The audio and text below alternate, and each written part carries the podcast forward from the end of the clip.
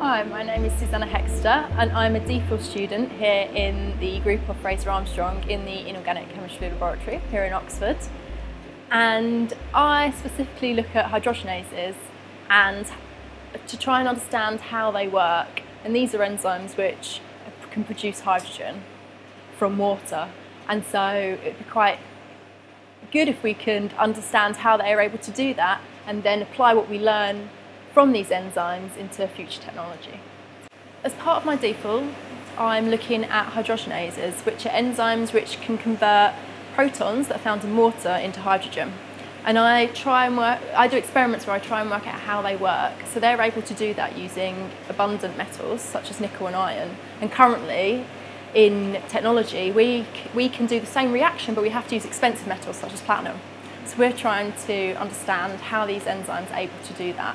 And if we can, then that would have some quite important implications for future technology, hopefully. I guess science has always inspired me, and even when I was at school, I was, science was always one of my favourite subjects. Um, and I think it comes down to the fact that I really like problem solving and I really like taking apart things to understand how they work and the satisfaction you get when you understand how things work, how, why things do what they do. And that has just led me to, to science and doing experiments where I can pull things apart and put things together and just see what happens.